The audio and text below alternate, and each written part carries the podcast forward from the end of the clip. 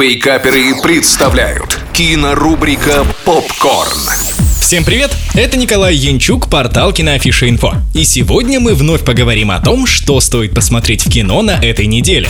Открываем кинодень с историческим блокбастером «Петр Первый. Последний царь и первый император».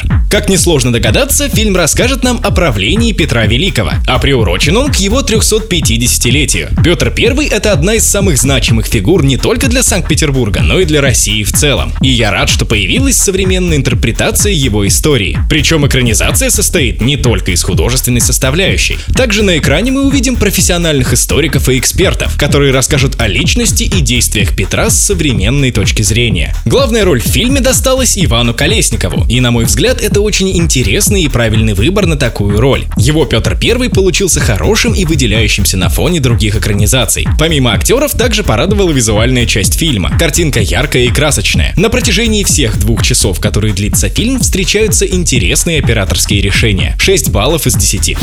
Далее смотрим корейский триллер «Чрезвычайная ситуация». Сюжет расскажет историю авиалайнера, на борту которого разбушевалась неизвестная болезнь, поражающая все больше и больше людей, создавая хаос. А принимать зараженный рейс на экстренную посадку не хочет ни один аэропорт. Корейские фильмы все чаще и чаще ассоциируются у нас с качественным кино. И эта картина не исключение. В фильме мне понравилось отношение авторов к деталям. И это неудивительно, потому что в разработке принимали участие служащие ВВС и еще много представителей аэроотрасли. В общем и целом, визуальная часть радует. Тоже можно сказать и про актерский состав. В происходящее на экране хочется верить.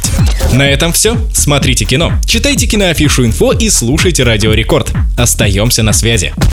Кинорубрика «Попкорн». Каждый четверг в Вейкаперах на Рекорде.